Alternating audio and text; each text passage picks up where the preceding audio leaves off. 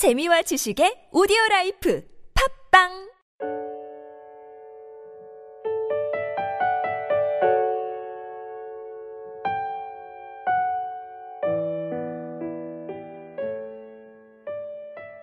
세상에 단 한 명밖에 없는 당신을 찾아라. Only One. 제6장 당신이 갇혀 있는 그 사회적 시선이라는 것.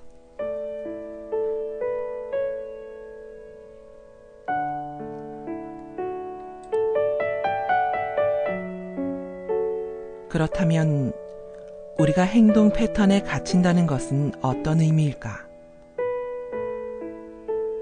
그것은 곧 타인의 시선에 갇힌다는 의미이기도 하다.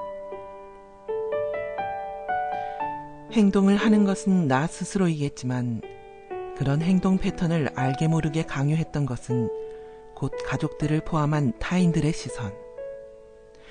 이 사회가 주는 일방적인 기준이라는 의미이다. 항상 남과 비교하며 경쟁해야 하는 사회 속에서는 나가 사라지고 내 이름도 사라진다. 그저 누가 이겼냐, 누가 졌냐와 같은 말들이 있을 뿐이다. 앞에서 이야기했던 꿈의 문제도 이 패턴의 문제, 즉 타인의 시선에 갇히는 문제와 상당히 큰 관계를 맺고 있다. 단적인 예로 한 주부 모임이 있었다. 강사로 초대를 받은 나는 강연을 한 뒤에 주부들과 잠시 이야기를 할 수 있는 기회가 있었다. 그런데 한 가지 이상한 점은 자신을 소개하는 방식이 참 독특했다는 것이었다. 자신을 있는 그대로 소개하는 것이 아니라 자신의 가족을 통해서 자신을 소개하는 방식이다. 예를 들면 이런 식이었다. 저희 남편은 모모은행 지점장인데요. 저희 시댁이 모모 기업 사장님 댁인데요. 저희 아들이 하버드대를 다니는데요. 모두들 이 소개에 흡족한 듯이 미소를 짓고 고개를 숙이며 인사를 한다. 도대체 그녀들은 어디 간 것일까?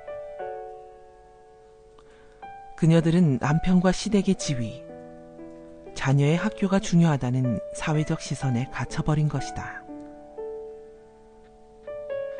그러니 자신을 소개할 때 남편과 시댁의 지위와 자녀의 학교로 자신을 소개했던 것이다. 그녀들, 자신의 이름은 사라져버렸다.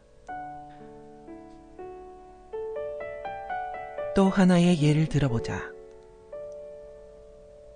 열심히 대기업 취직을 준비하는 청년이 있었다. 그런데 워낙 머리도 똑똑하고 끼와 재능이 넘쳐 굳이 대기업이라는 딱딱한 조직에 들어갈 필요가 있을까 하는 생각도 들었다. 그래서 어느 날 그에게 물어보았다. 너는 왜 대기업에 가려고 하니?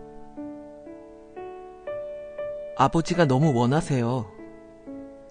아버님께서도 대기업 출신이시거든요. 그래서 청년은 계속해서 대기업을 위한 스펙을 쌓고 대기업의 면접을 보고 대기업의 입사 시름을 치르는 패턴에 익숙해져 있었다. 하지만 그 청년이 그 패턴에 익숙해진 것은 아버지의 시선에 갇혀버렸기 때문이다.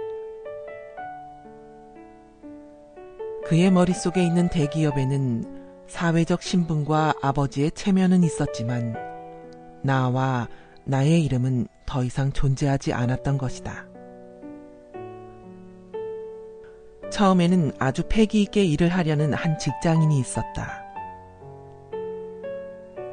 꽤 창의적이기도 하고, 비록 입사 초년병이기는 하지만 열정적으로 자신의 일을 해나가고 이를 재미있고 새롭게 시도해보고 싶다는 열망도 강했다.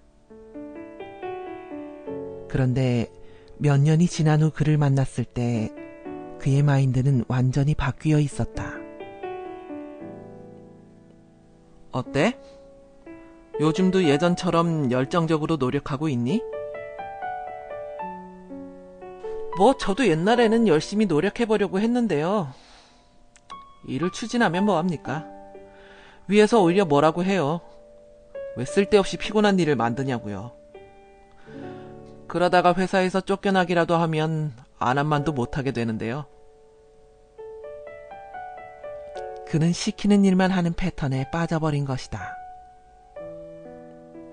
이 역시 직장 상사, 새로운 일을 만들기 싫어하는 보수적인 임원의 시선에 갇혀버린 것이다. 그러니 그가 자신의 이름을 드러낼 수 있는 새로운 일에 도전을 할 수 없게 돼버린 것이다. 또 다른 실제 사례가 있다. 은퇴를 한 전직 교장님이 청소를 하는 일을 시작하셨다. 비록 전직 교장에 있을 때 비하면 말할 수 없이 적은 임금과 고된 노동이기는 하지만 그래도 이 사회에 봉사한다는 마음과 아직도 힘이 있는데 집에서 놀면 뭐하나라는 생각으로 일을 시작하셨다.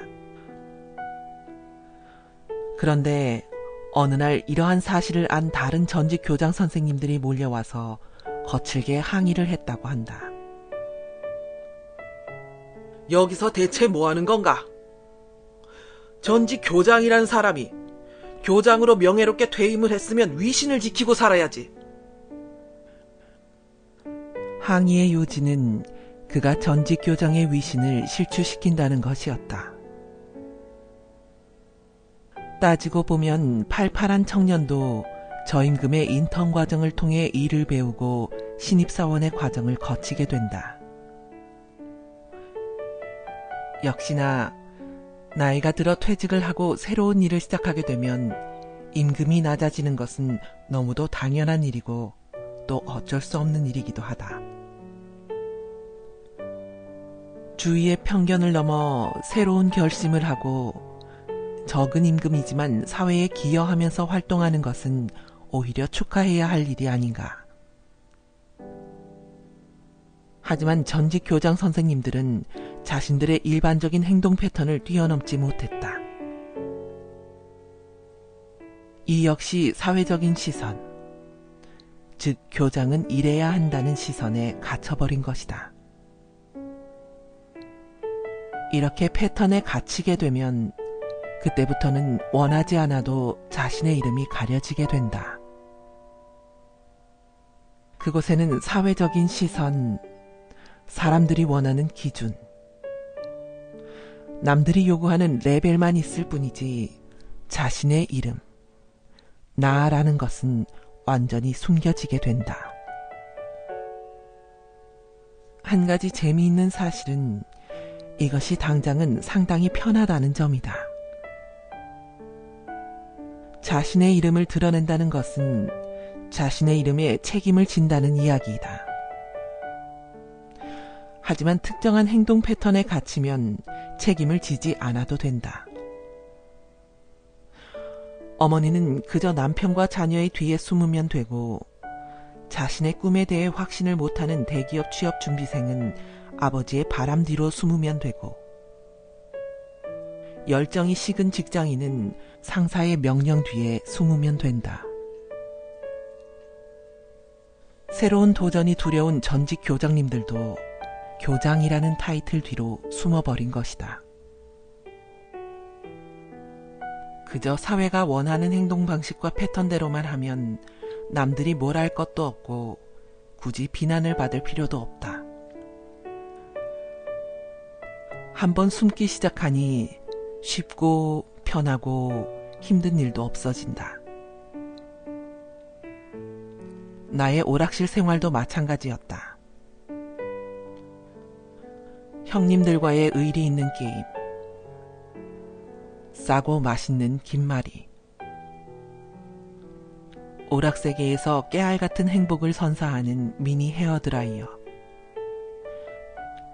세상사 모든 걱정을 잊게 해주는 경쾌한 게임기 소리. 편하고 행복했다. 그곳이 나를 잊게 만드는 함정이라는 사실을 깨닫기 전까지는 말이다.